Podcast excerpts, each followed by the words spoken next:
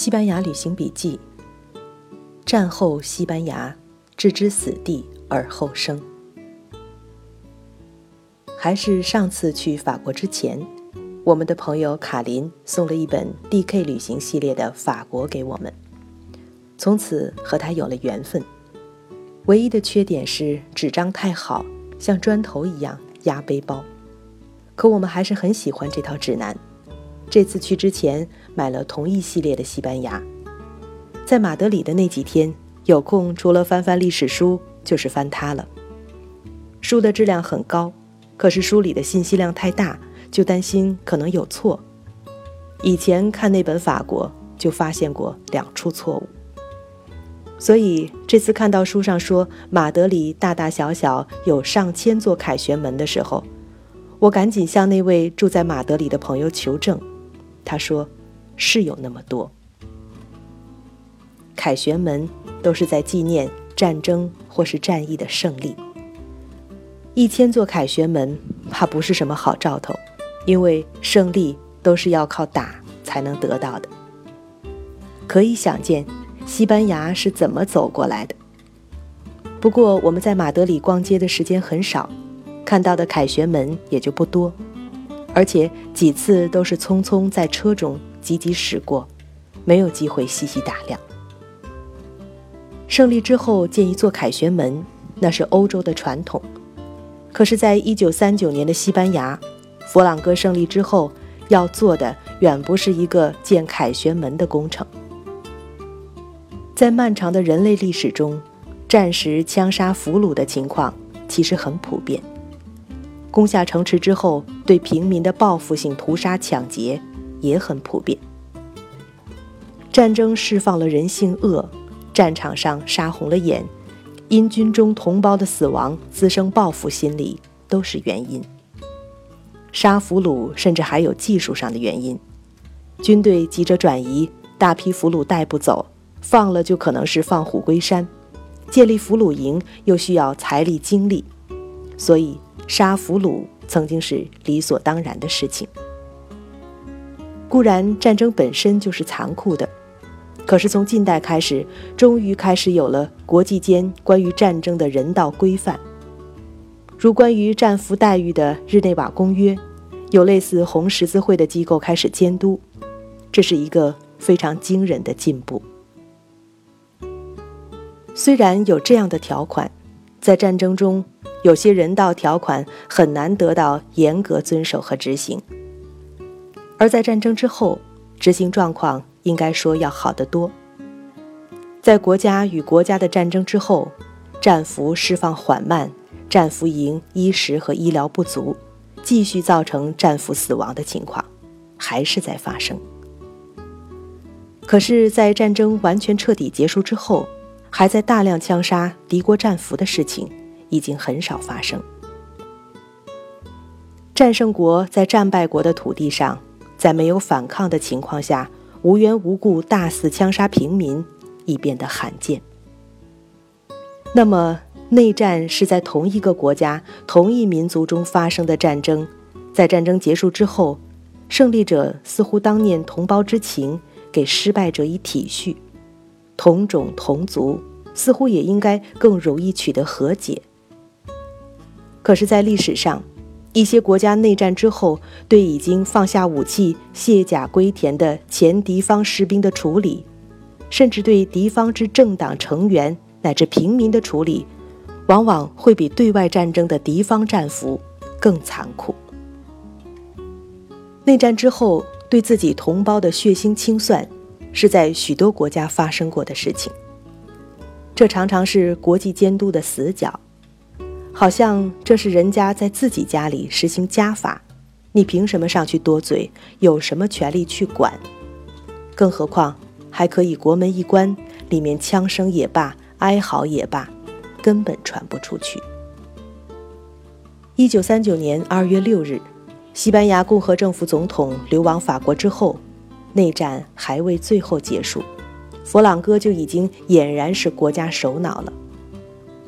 二月十三日，他签署了政治责任法，宣称所有马德里共和政府的支持者都是拥护非法的共和国，因而都是有罪的。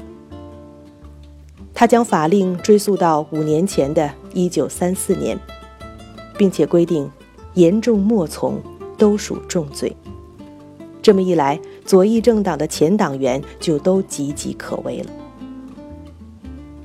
虽然在战争结束的最后关头，他在广播中许诺对所有未犯罪者将宽大处理，弗朗哥本人还解释说，只要没有刑事罪行，仅在共和军中服役或参加了左翼政党不算犯罪。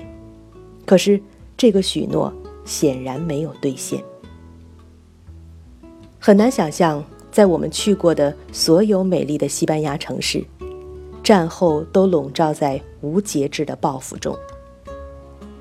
一个历史学家写道：“在一九三九年七月，马德里每天被枪毙的人在二百人至二百五十人之间；巴塞罗那是一百五十人；就连塞维利亚，这个从内战开始就从没有被共和派占领过的城市。”每天都有八十人被枪毙，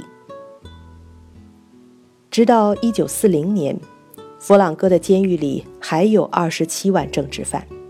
左翼中有一位非常温和的社会党领导人，七十岁的朱利安·贝斯特罗教授，被判了三十年徒刑。到底有多少人在战后的报复性镇压中丧生，至今没有定论。有些历史书里估计，战后被弗朗哥政权枪决或关押而死的人高达二十万。这一数字可能高估，但是数量达到近十万或十余万是有证据的。更多的左翼民众在社会生活中遭受种种迫害，这几乎是一种民族命运。其实，根据共和派在内战期间的行为和思路，很难说。假如是共和派取得胜利，流的血就会更少，差别只是另换一批人流血罢了。这就是西班牙的悲剧。除了一些西班牙共产党人流亡苏联，大多数逃亡者都来到了法国。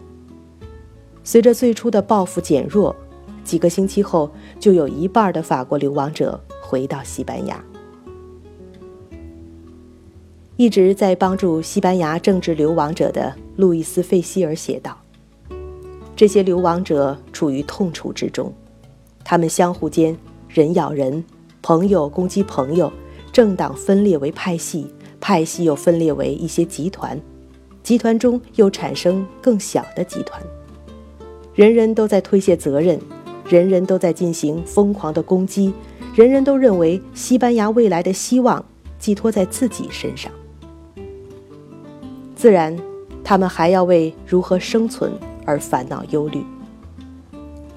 事实上，他们中的绝大多数人将对西班牙无所作为。这是流亡者的悲哀，他们是非常不幸被历史无情抛弃的一代人。因为接下来，弗朗哥要统治西班牙将近四十年。最令人想不通的是。照一些历史学家的说法，西班牙是让所有去过那里的苏联人倒霉的地方。不知究竟出于什么原因，那些代表苏联去援助西班牙内战的人，大多在回国之后以各种理由被斯大林逮捕、监禁和枪毙。他们中的很多人在西班牙内战期间是共和派一方的英雄。弗朗哥宣布内战结束，开始统治西班牙之后，不过五个月时间，德国进攻波兰，第二次世界大战就开始了。虽然弗朗哥宣称他要使得他统治的西班牙其制度来源于西班牙历史、我们的传统、我们的心灵，可是他毫不讳言，他要效仿德意的模式。尤其是意大利的工联主义。意大利人在风格上和散漫的西班牙人有非常相似的地方。意大利曾经呈现一副落后国家的样子，火车都永远不准点，墨索里尼上台强调纪律与整顿，曾经以让火车准点的人风靡欧洲，迷住多少人，也让佛朗哥仰慕不已。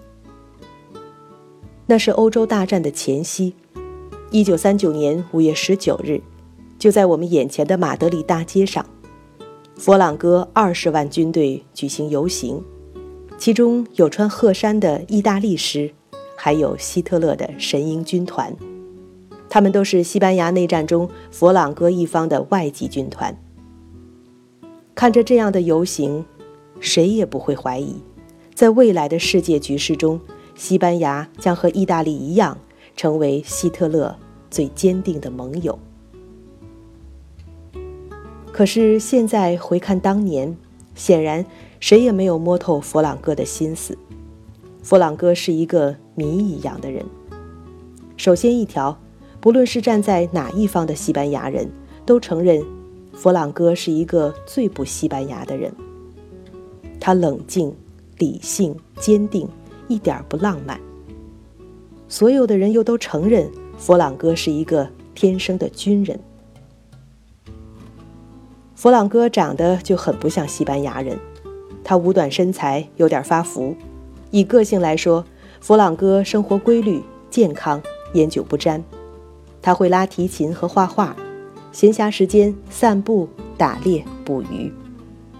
平时言谈温和，说话细声细语。只要不是在打仗，他每天一定是和妻子女儿同桌吃晚饭。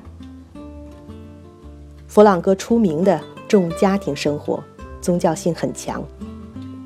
研究佛朗哥的历史学家都说，佛朗哥身心平衡而且健康。佛朗哥出生在一个海军世家，四代人服役于西班牙海军。佛朗哥的父亲是个海军军官，弗朗哥自己也从小立志当海军。可是，在他成长的年代，西班牙在美西战争后海上霸主的地位已经彻底失去。一九零七年，他去报名海军学院，那时西班牙已经没剩下几艘老旧军舰。也要不了那么多海军军官了。那年的海军学院考试被取消，弗朗哥只好报考托雷多的陆军士官学校。他在日后的自画像中，还是让自己在画像中穿上一身海军军装，可见遗憾一直留在他心里。作为一个军人，弗朗哥深具魅力，他勇敢。身先士卒，打仗经常骑着一匹白马冲在最前头。在我看来，他似乎是一个对军人素质追求过了头的人。一旦离开家的环境，进入他的职业军人状态，就是一个冷静到了能够不动声色的冷酷到家的人。照他心爱的独生女儿的说法，他是一个能够看着你的眼睛，照样下令枪毙你的人。弗朗哥没有政治理论，他只有自己的逻辑，强调秩序，要求社会有传统的等级制度。据说他坚信这符合西班牙的利益。内战之后，很少有人知道弗朗哥究竟在想些什么。可是熟悉他的人都知道，他很少失算。西班牙内战结束，第二次世界大战在即。不论是哪一个阵营的人都不会料到，佛朗哥心里在坚持的一条，是无论如何要把西班牙保留在第二次世界大战之外。对西班牙来说，这确实格外困难。内战期间，德意对佛朗哥鼎力相助，理所当然要求回报。可是，当德意对西班牙提出联盟的要求，却意外地遭到佛朗哥的婉拒。内战结束刚刚三个月，意大利外交部长墨索里尼的女婿就访问西班牙，佛朗哥却拒绝西班牙和意大利结盟。之后，佛朗哥也派出亲信去德国，提出西班牙将保持善意中立的立场，令希特勒火得要命。不要求联盟，希特勒还急着要进西班牙，一个重要的原因是直布罗陀。它就是柏柏人入侵西班牙的第一块踏脚石，也是三百多年前的1704年，西班牙在和英国人冲突中失去的那座小岛。也许是历史的命运，远离英伦三岛，孤独的直布罗陀，竟成了英国插在地处欧非咽喉地位的一颗钉子。两百年来，西班牙人对钉在自己心上的这颗钉子一直耿耿于怀，也不是没有试过去夺回来，可是尝试总是失败。此后，西班牙丢失了海军。失去了国力，沦落到自相残杀的地步，当然也就顾不上什么直布罗陀岛了。现在希特勒就向佛朗哥提出建议：“我帮你去夺回直布罗陀。”德国打下法国之后，任何人都认为佛朗哥会欢迎希特勒的军队进入西班牙。葡萄牙吓得要死，从地理上来说。他们就躲在西班牙身后，他们想，如若德军能够进入西班牙，那么只要几个钟头就会冲进葡萄牙了。这样，欧洲版图就差不多都在德意手里了。更何况，同盟军若失去直布罗陀，北非和中东无疑就是德国的。如此趋势，几乎无可避免。可是，英法对德宣战之后。佛朗哥宣布，西班牙严守中立。很多历史学家认为佛朗哥喜欢墨索里尼，没有人认为他喜欢希特勒。佛朗哥凭直觉就知道希特勒这是黄鼠狼在给鸡拜年。德国人要想帮西班牙拿下直布罗陀，他得从最北端的法国进来，只有穿越整个西班牙。才可能到达最南端直布罗陀，这样一来，德军就占领西班牙整个国家了。佛朗哥打的主意是，他说什么也要把德国人挡在国境之外。历史恰好把佛朗哥放在一个奇特的位置，他什么都不用做，只要默认德国通过西班牙，整个二战的局面就可能有很大不同。而且人们很难责怪他，弗朗哥完全可以说，西班牙刚刚打完内战，这弱不禁风的国家和军队，如何可能抵挡得了德军？事实也是这样，弗朗哥想把希特勒挡在外面，并不容易。希特勒要是烦了，可以不要弗朗哥的准许，干脆挥师南下，入侵西班牙。一九四零年六月二十七日。德军已经聚集在法国和西班牙边境，蓄势待发。十月二十三日，在法西边境叫做昂代的地方，在希特勒的火车专列上，弗朗哥和希特勒有过一次历史性的会面。会谈的内容当然是西班牙世界大战中的作用，具体谈到直布罗陀是必然的事情。弗朗哥竭尽他的狡猾和希特勒周旋。他说了大量好听的空话，却没有应下一件具体的承诺。他表示感激德意，说为德意出力是理所当然，义不容辞。只要希特勒一声令下，他佛朗哥愿意赴汤蹈火。只是唯一的小问题是，现在条件还不具备。西班牙刚刚从内战中熬过来，还不具备再打一场战争的能力。据说，在希特勒向弗朗哥提出德军将为西班牙从英国人手里拿下直布罗陀，弗朗哥表示，直布罗陀是西班牙人的百年之痛，但是西班牙人是骄傲的，他们不会愿意让外国军队替他们去夺回领土，而他自己的国家和军队还没有从内战和创伤中恢复，西班牙穷得叮当响。所有的道路都在内战中破坏了，火车头都坏了，工厂里的机器都不能用了，人民在挨饿。现在还顾不上这个历史夙愿，他们没有这个能力参加战争，得让他们养养精神。希特勒说：“德意可以援助西班牙。弗朗哥表示万分的感动和感激，却开出了一个天价，说必须有这么这么些粮食，这么这么些物资和钱，西班牙才可能恢复元气。这个天价数字气得希特勒无话可说。他自己正在大战中，根本没有这么多粮食和物资给西班牙。据说希特勒曾经直接威胁说：“那么德军自己进来，只要西班牙政府默许，让一条路就可以。”弗朗哥则回答说：“你实在太不了解西班牙人，他们最见不得外国入侵。假如你就这么进来，西班牙人肯定会坚决打你出去。”到时候就连我也拦不住他们。据说他倒过来威胁希特勒说：“游击战这个词就是我们西班牙人发明的，西班牙人打游击还从来没有输过。”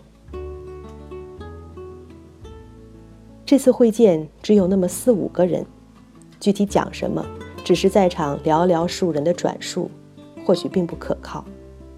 可是。有一点是可以确定的：会谈不欢而散，希特勒的目标并没有达到。